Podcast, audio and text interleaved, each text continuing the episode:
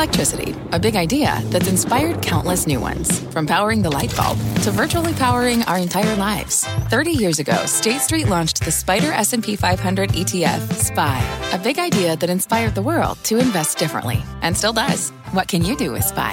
Before investing, consider the fund's investment objectives, risks, charges, and expenses. Visit ssga.com for a prospectus containing this and other information. Read it carefully before investing. SPY is subject to risks similar to those of stocks. All ETFs are subject to risk, including possible loss of principal. Alps Distributors, Inc. Distributor. This is the American Greed Podcast presented by CNBC. I'm Stacy Keach. In this episode of American Greed, in California, a convicted criminal is wreaking havoc, blowing up neighborhoods. Multiple structures on fire, and we have a fireball, but it's still, it's still coming out. Burning entire towns, We can't breathe. Please help us. Claiming the lives of more than 100 people. Who is that criminal? The state's powerful utility, Pacific Gas and Electric, PG&E. How does one company get so much so wrong over and over? From the shocking evidence of neglect to the wrenching stories of survivors, Fire comes filling up the whole house. I'm like melting alive. It's over. To the inside account of a longtime employee Had I followed my supervisor's instructions, it could have killed the members of that household. American Greed digs deep into the deadly crimes of a company that kills.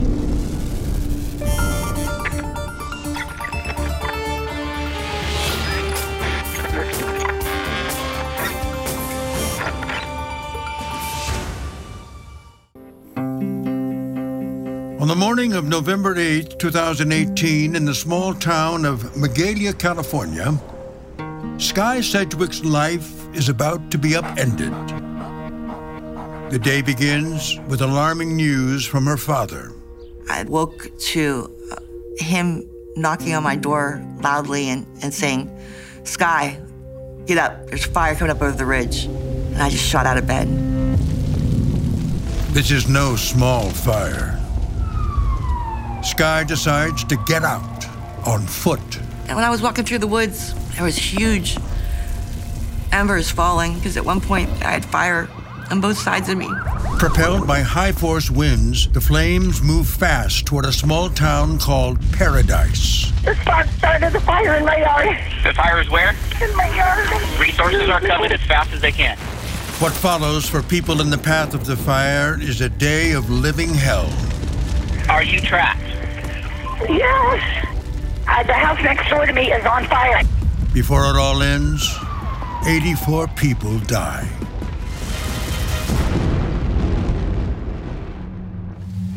When the smoke clears, the so called campfire has burned 150,000 acres. It has destroyed more than 18,000 buildings. I kept telling myself, some things will be left. But there wasn't anything. There wasn't a thing. The cars melted to the ground. There was nothing. I, I didn't know you could lose so much in one day. And the cause of all this destruction? Not a bolt of lightning or a careless match tossed in the woods, but instead the policies and practices of a multi billion dollar corporation, Pacific Gas and Electric, PG&E. Jaxon Van Derbeken is a reporter with NBC Bay Area. PG&E is the largest investor-owned utility in the United States. In business for more than a century, PG&E has grown into a behemoth. Its thousands of high voltage power lines and gas pipelines crisscross 70,000 square miles. It delivers electricity and gas to 16 million customers. But energy is not all it delivers. For years, as a publicly traded company, PG&E pays out hundreds of millions of dollars in dividends to shareholders, making it popular on Wall Street. And that's where things get complicated. How can an entity that size, providing energy to its large customer base, be beholden to public safety and at the same time be beholden to shareholders? Put another way, what is more important, safety or profits? It's a question that plagues PG&E and comes into sharp focus in 1994. In the foothills of the Sierra Nevada mountains is a small town called Rough and Ready. The summers here are hot, dry. People know they are living in a tinderbox. This is what's called a California flashy fuel. This grass is, what, three feet high right now, all across this hillside. Captain Ken Hale, now retired, fights fires here for 21 years. This stuff, when it's pushed by a wind, burning uphill the way it is right here, um, it's capable of at least 50 foot flame lengths. All it takes is a spark. And on a hot day in August 1994, a spark makes contact. Quickly, Hale finds the source of the fire an oak tree. I walked around this tree and I could hear buzzing above me. And, you know, looking up, I saw a branch in direct contact with a 21 kV power line. It is known as a burner, a branch coming into contact with the electrical current in a power line that ignites a wildfire. The fire blew up through this canyon, went straight up this hill. This is where they primarily did, or the fire did most of the damage that it did. In all, the Rough and Ready fire burns 500 acres and destroys 12 homes. And that is why PG&E is required by law to keep its lines clear of trees and bushes. But is PG&E obeying the law? Ken Hale and fellow firefighters take to the country roads of their jurisdiction, Nevada and Placer counties, and come up with a shocking answer. We found 743 violations in Nevada County and about 750 in Placer County, with six to eight people in two weeks. And a good chunk of those were burners. Hale's findings are later turned over to Jenny Ross, the Deputy District Attorney for Nevada County. I was angry. Frankly, I was angry at the behavior, at the arrogance, at the complete disregard, the blatant disregard of the danger they were causing for hundreds of thousands of people all across Northern California. Ross recently left a major San Francisco law firm looking for a quieter pace of life in a rural setting.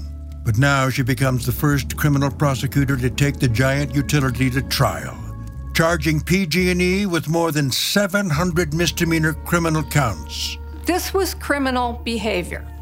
This was not merely negligence.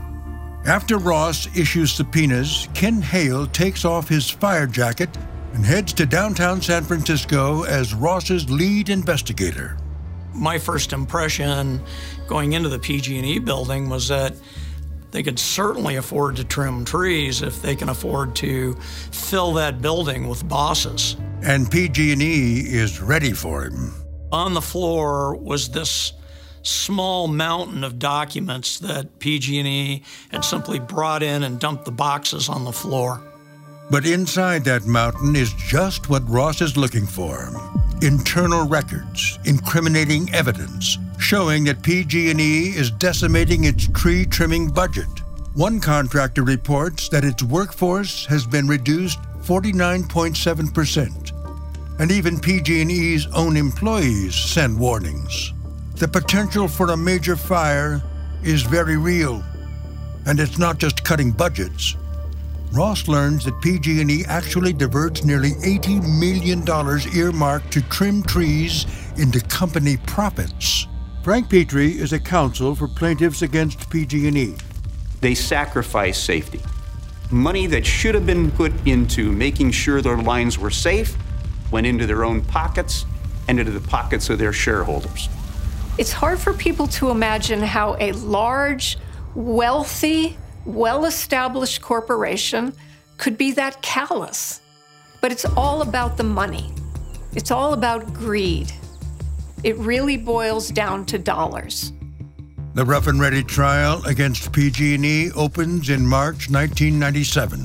And they certainly didn't think that one little deputy district attorney in little rural Nevada County was going to do them any harm. PG&E defends its effort to trim trees, but Jenny Ross prevails. The company is convicted on 739 counts of criminal negligence. We were pleased. I didn't think there was any other verdict they could come to. The company is fined close to $2 million. Not a lot of money for the huge utility. But what it was was being found criminally responsible. PG&E had a big label across its forehead saying, "I'm a criminal." But whether PG&E has actually learned a lesson, well, that's another question.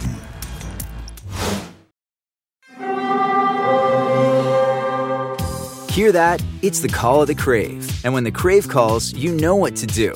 Try the $5 Bacon Bundle, because the only thing better than a White Castle slider is a White Castle slider topped with crispy hickory smoked bacon. So pick any two of either the Bacon Cheese Slider, 1921 Bacon Cheese Slider, or Chicken Bacon Ranch Slider.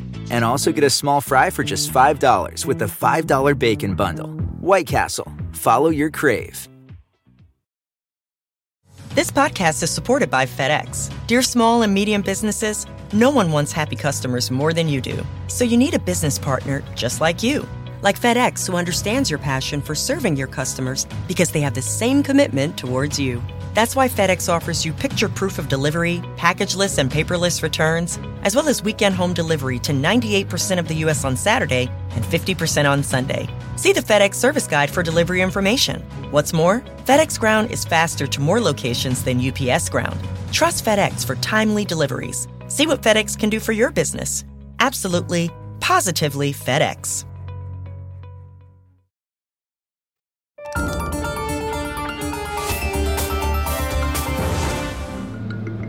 In a business like PG&E, corporate culture is set at the top, in the C-suite. And when leadership changes, culture can change. And that's what many say happens to PG&E, a company once run by engineers who get replaced by people with MBAs. And when the people who had MBAs started to run the company, they started looking at financial performance first. And safety and engineering took a back seat. Steve Segali sees that shift. He works on the gas side for PG&E, starting as a meter reader in 1981. I, I was very proud to work there. I I loved what I did, and you know, uh, after a while, I got an apprenticeship. I couldn't be happier. But over 40 years, he watches the company he loves slowly disappear. The culture went from you will work hard, you will not take shortcuts, to now it's we talk safety, but there's too much pressure to meet budgetary requirements on maintenance. And those budgetary requirements can spell disaster. In the spring of 2005, Segali says he gets a call about a gas leak in Marin County, north of San Francisco. It is serious, posing a threat to nearby homes. But it's late in the day. Repairing the leak will mean overtime pay for Segali and his partner.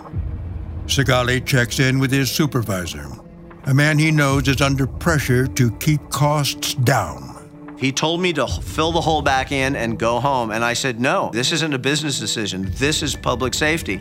I'm not going home. I have an obligation to, re- to protect the public. I have a job to do, and, and, and I wasn't going to do the wrong thing. Segali fixes the leak, and several families in that neighborhood have no idea how lucky they are that he is on the job that day in 2005. Had I followed my supervisor's instructions and left, later that day, the next day, the day after, could it have blown up one of those houses? Absolutely yes. It could have killed the members of that household. In a bold move, Segali later attends a shareholders meeting and reports his concerns directly to PG&E's CEO. An investigation is opened, and widespread problems in the gas distribution area are discovered and addressed. But an even more dangerous threat still looms in a town 25 miles south. This is San Bruno, a small suburb bordering San Francisco. It's where Joe Ruigomez grows up. It's a great little tight knit community. Went to elementary school, middle school, high school there, college there. San Bruno was home. San Bruno is also home to Renee Morales, a mother of four. The neighbors were wonderful, very welcoming. Um, the schools were excellent.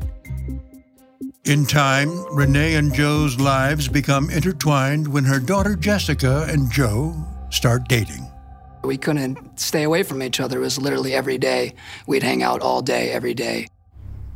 On a fall day in 2010, Joe and Jessica are at Joe's house watching a game. And we're sitting on the couch, and out of nowhere, you just hear this excruciatingly loud noise that sounded like a jet engine, like right in your ear.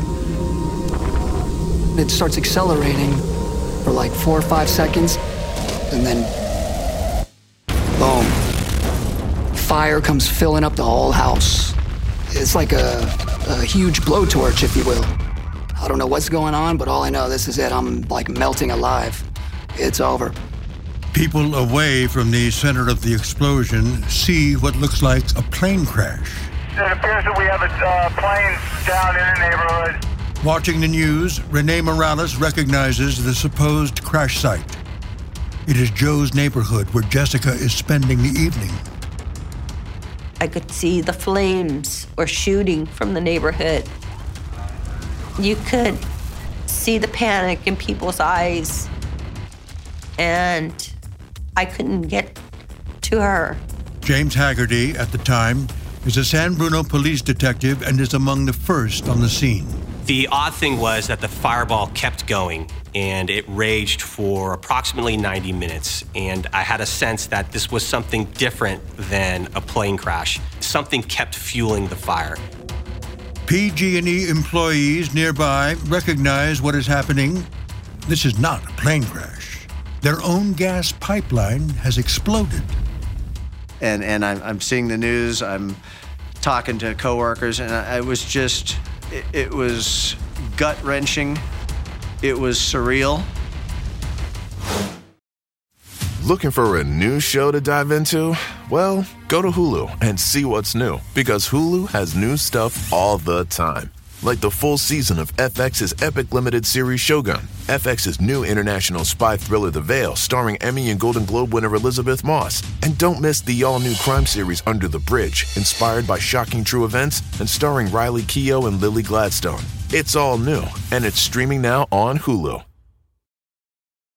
This podcast is supported by FedEx. Dear small and medium businesses, no one wants happy customers more than you do. That's why FedEx offers you picture proof of delivery, packageless and paperless returns, as well as weekend home delivery to 98% of the U.S. on Saturday and 50% on Sunday. See the FedEx service guide for delivery information. FedEx Ground service is also faster to more locations than UPS Ground. See what FedEx can do for your business. Absolutely, positively FedEx.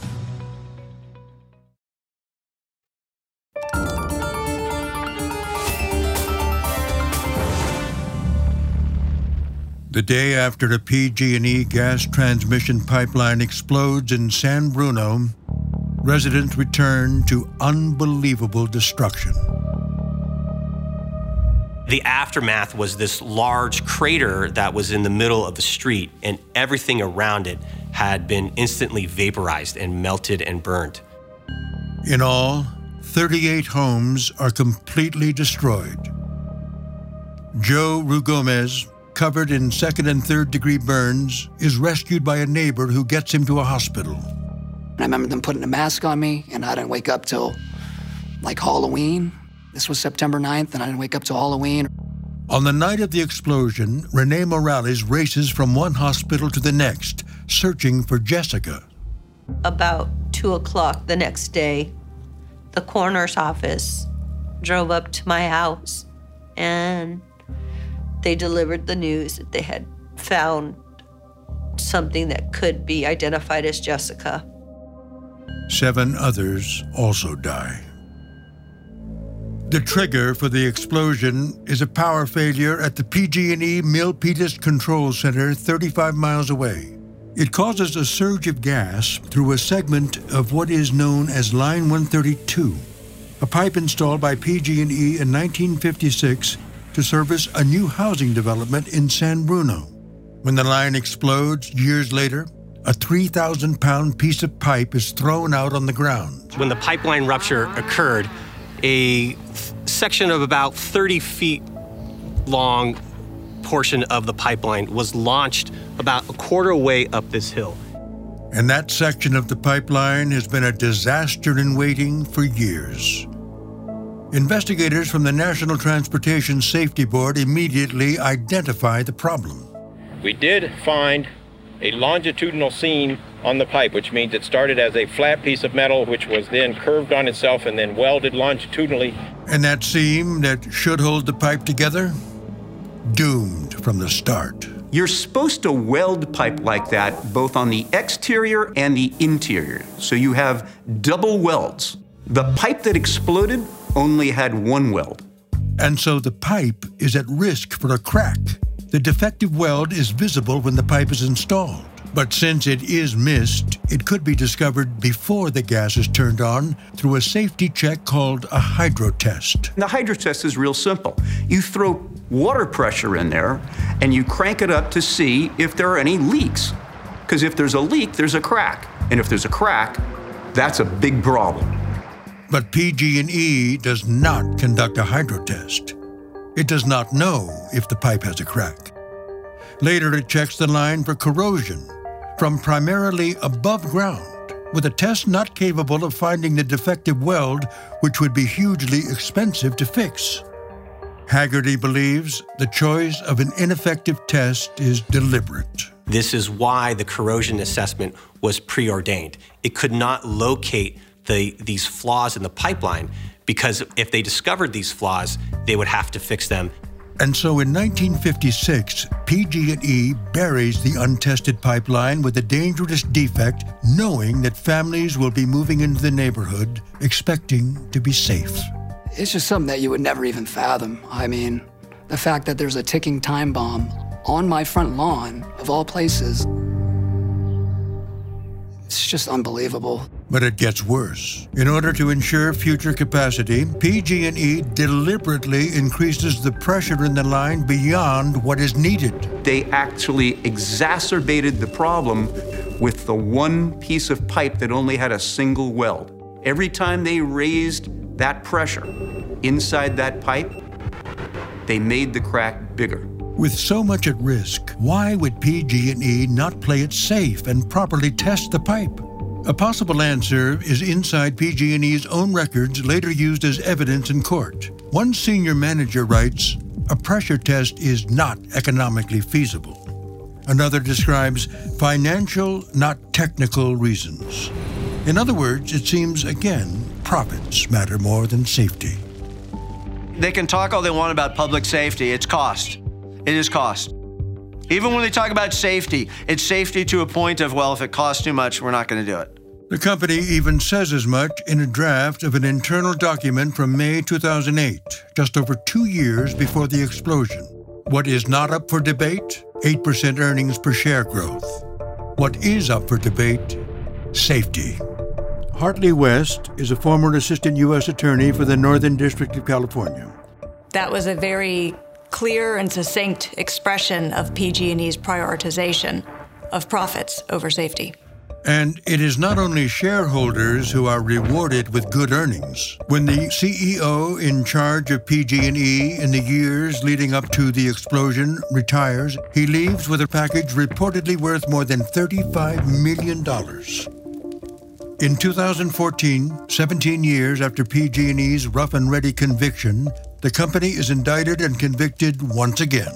PG&E maintains that it follows the law, but a federal jury finds it guilty of violating the Pipeline Safety Act and obstructing justice. It is placed on probation, ordered to pay billions of dollars in fines and penalties, and to make a public apology. We are deeply sorry. We failed our customers in San Bruno. In its ad, PG&E describes improvements it makes in its gas distribution system We've replaced hundreds of miles of gas pipeline. and makes a commitment. That's why we're working every day to make PG&E the safest energy company in the nation. It's an admirable goal, but so far out of reach, especially as the electric side of the business faces an increasing threat climate change. California temperatures are breaking records. Trees and grasses are bone dry. The danger posed by a spark thrown from a power line is greater than ever, and PG&E is not prepared. They could have chosen to put insulated lines, but they didn't. They could have chosen to bury lines underground, but they didn't. Both of those are expensive.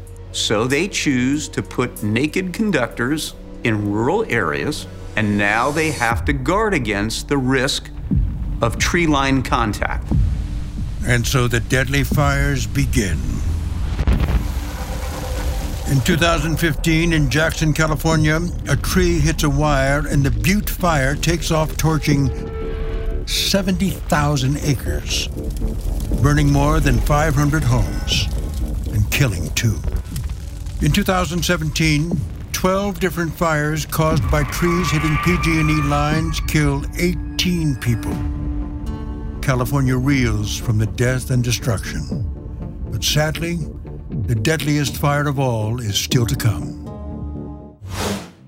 In 2018, as Northern California struggles to recover from a series of devastating wildfires, PG&E crews work to trim back trees dangerously close to power lines. But there is another looming threat that is missed entirely. It is here in the Feather River Canyon that runs through the Sierra Nevada range northeast of Sacramento. This is PG&E's Caribou Palermo power line, part of the company's hydroelectric Stairway of Power that once brought energy to the entire Bay Area. Mark Knoll is the supervising deputy district attorney for Butte County. At the time that it was built, it was considered an engineering marvel. For almost a century, the towers that hold the line take a beating from the high winds that rip through these canyons every fall. Mike Ramsey is the district attorney for Butte County. They clock at between 30 and 50 miles an hour um, most of the night and in, in, into the morning. And so these are these are devil winds. Just above the canyon is a collection of small mountain towns, both beautiful and affordable. One is Magalia, where Sky Sedgwick lives with her father John. We lived in a, a, an old cabin that uh, had so much family history that uh, we, we used to joke about every uh, person that came through that house would leave a bit, a bit of them. What Sky admires about her dad is that at the age of 82, he is still full of energy. A retired volunteer fireman, there is not much he can't handle. We actually had a, um, a chimney fire in our, in our house the winter before the campfire, and my dad put it out by himself, um, c- climbed up into the rafters, and put it out. Just five miles south of Magalia is a town called Paradise, where Richard Salazar moves in 1979 with four siblings, all adopted out of foster care by Phyllis and Chris Salazar. We're all pretty damaged. You, you, you have problems in that kind of life. You don't know who to trust. And I felt I could trust them. And in Paradise, Richard finds an ideal family life. I played little leagues, and Dad coached. Mom was always, always doing something with the church or, or something like that. The, the, a coat drive. She baked for Christmas. It just, it, it felt like a hometown. As idyllic as life is in these small towns, everyone lives with the threat of fire.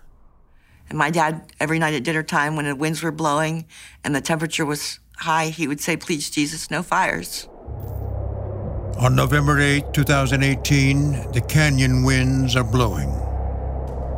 Early in the morning, a fire is reported near Camp Creek Road, adjacent to a tower on the Caribou Palermo line. And from there, the campfire takes off, storming up the walls of Feather River Canyon. In Magalia, Sky Sedgwick watches a mounting tower of smoke. I, that was the closest I'd ever seen it. We'd seen smoke before and we'd been evacuated before, but I'd never seen it that close. When Sky makes the decision to leave, Her dad says that he will wait for a bit. And I started to walk away, me and my dog, and I stopped. And I turned around and I gave him a hug. And I said, I love you, Dad. At the time, Richard Salazar is at work away from town when he hears about the fire heading toward Paradise and toward his parents. It was the norm up there for shelter in place until you were told what to do. So the day of the fire, they were sheltering in place. Or my niece called my mom and, and she's telling Grandma, you need to get out of there. It's on fire. She says, No, no, no, they haven't told us what, you know, normally they tell us. Shortly after nine, the order to evacuate Paradise comes in. I'm in Paradise. The entire town of Paradise is under mandatory evacuation. Please leave immediately. But like Richard's parents, many residents are elderly and disabled and trapped. Yes, I don't have a vehicle. She is uh, paraplegic. She can't. She's in a wheelchair. She can't move. We can't breathe. Please help us. Can you get out of the house? The next day, as embers turn into ashes, state fire investigators are focusing on a suspected source of the spark that touched off the fire. A tower on PG&E's Caribou Palermo line, Tower 27222. Its 115,000 volt line gets loose and hits the steel tower. It creates an arc of current so hot that it actually melts the tower. Molten metal showers down into the dry brush below. And so Butte County law enforcement takes immediate action. We needed to block it off, uh, rope it off, uh, make sure that for the duration that that was now going to be treated as a as a crime scene. In November 2018, after 17 days of extraordinary destruction, the Camp Fire is finally contained, and residents return home to see what has survived. There was, there was nothing, and not even a tree. There's not even one tree left on my property. For Sky Sedgwick, by far the greatest loss is the loss of her father. She learns he fought the fire all day. His body is found behind their house. I just, I just hope that he wasn't frightened, that he wasn't scared. And when I think about how he was when we had that chimney fire, he wasn't afraid at all. I think he was okay. In Paradise, hundreds of people are missing. It takes several weeks for Richard Salazar to learn that his parents did not make it to safety. I, I know my parents. During challenging times, dad was always holding mom's hand. They're always comforting each other. So I know, I know my dad was, you know, he couldn't move. He, they were comforting each other at that moment. I mean, that's what I want to believe, and I, that's what I'm going to believe, because that's where they were. In all, 84 people do not survive the Camp Fire. What is inconceivable to many is that the cause of the deadly fire all boils down to a single hook, a small but essential component of Tower 27222. That hook holds up that aluminum line that through which 115,000 volts of high energy electricity is going through. For 100 years, the C-hook is buffeted by the canyon's high winds. Rocking back and forth in its steel housing, the hook wears through, breaks, and the line falls. And that was what's left. And that's that, in a sense of homicide case, this is the smoking gun. This is the weapon that took out the lives, hopes, dreams, and souls of some 84 uh, of our Butte County citizens. And the question to answer seems obvious. Why do we go from a regular thick hook like this and then a hook that is worn through and no one sees it? Why has this major utility company not done the, the proper maintenance. At some point in the past, PG&E does recognize the danger of wear on its aging infrastructure and adds reinforcements to the arm that holds the C-hook. PG&E said, "Oh, the steel structure itself may be a little too soft, so we'll put in a, a harder angle iron or a hanger plate." And in its own records, PG&E has documentation that suspension hooks wear thin. And this was many years before the Butte County Camp Fire. That tells prosecutors that the cause of the Camp Fire, the failing C-hook, should have been foreseeable. It's not like these hooks are going to get more steel on them. They're wearing every day. They're flipping around in the wind. Every day they're wearing thinner and thinner. But to eliminate dangers, a company has to look for them. And at PG&E, routine climbing inspections of the towers are repeatedly cut back. In the late 1980s, the policy is to regularly climb the towers for safety checks. But that changes in 1995. In 1995, they got rid of climbing inspections. They reduced the number of uh, overall inspections and patrols. 2005, they did that again. Yeah, and they went from doing an inspection every year to doing an, doing an inspection every other year to the current, which is doing an inspection every five years. And that seems counterintuitive. Someone gets older, you better inspect it more. What we saw was as it got older, it got inspected less. But PG&E is still doing aerial inspections, just not like they used to. According to Butte County prosecutors, PG&E used to take a day and a half to inspect the towers of the Caribou Palermo line. Not anymore, prosecutors say. In 2017, PG&E inspects more than 400 towers in just over 2 hours. The air patrols are just a flyby. They're flying high, they're flying fast, and they're just looking down to make sure that the towers are still standing upright. For James Haggerty, the issues surrounding the Camp Fire sound familiar. And when I met with the investigative team in Butte County, slowly but surely, a lot of the themes that we discovered in San Bruno could be applied to the Butte County investigation. They had an old electrical tower. We had an old pipeline. We had a pipeline that was improperly assessed. They learned that this electrical tower was improperly assessed. And what is infuriating to victims is that for years, while PG&E fails to ensure that its equipment is safe, it pays out billions of dollars to shareholders. That says safety is not number one. Giving money to shareholders is number one. In March 2020, after a year-long investigation, Butte County indicts PG&E on 84 counts of involuntary manslaughter and one count of unlawfully starting a fire. We were going to do it. We were going to go to the end uh, and make sure that justice was found. In the spring of 2020, in the Butte County Courthouse in Chico, California, PG&E enters its plea to 84 counts of involuntary manslaughter. The prosecutors have set the scene. We had pictures of the 84 people on that wall there that paid the price of PG&E's greed uh, in a very real way.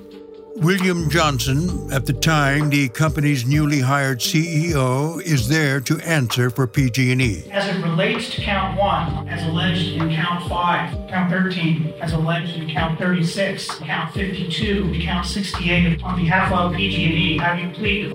The answer is repeated an astounding 84 times. Guilty, Your Honor. Guilty, Your Honor. Guilty, Your Honor. For the families of the victims, PG&E's failure is bewildering. And I just don't understand why. Is money that more important? I would rather have the people. If I give it all away, I'd, have, I'd rather have my parents. Because when it comes down to it all, that's all we have is each other. In 2019, facing billions of dollars in liabilities and lawsuits from wildfire victims, PG&E declares bankruptcy and emerges in 2020 with what it says is a new commitment to safety. In publicity videos like these, it points to a long list of improvements, including inspecting and repairing aging equipment, and installing weather stations and using drones to mitigate fire risk. The company denies that it has placed profits over safety. In a statement to American Greed, it says, in part, while we cannot change the past, we can learn from it, and adds, we can never let up in our pursuit of safety and doing what is right. But victims ask, why does it seem to take a disaster to make things right? We are trusting the utility to uncover defects, to replace infrastructure before they fail. And they also wondered if the answer is more technology or more accountability at the top. Not one CEO saw the inside of a jail cell. If you're going to be in a power position making key decisions that are going to affect the public entity, they should be accountable for those actions and for those decisions, and they weren't. Butte County prosecutors agree. We wanted to get individual liability. We wanted to be able to snap the handcuffs on the people that are actually responsible for this. We didn't achieve that goal. And that's because decisions that lead to PG&E's disasters are made over the course of decades, making it difficult to place blame on individual offenders. But it is Butte County's hope that this time the criminal conviction will have a compelling impact on the culture at PG&E. Hopefully, the people at PG&E take us seriously and make changes, that they learn from their mistakes, that they don't continue making the same mistake over and over and over again. That wish is shared by thousands of people in California who are tired of catastrophes caused by a company that repeatedly promises to keep them safe. I think about how many different people didn't do their job, or how many people said, No, we're not spending that money today, or, you know, that's not important right now. You how many missed opportunities to prevent this? It, it's it's mind numbing. It really is. Because it didn't have to be like this. Thanks for listening to the American Greed Podcast presented by CNBC. I'm Stacy Keach.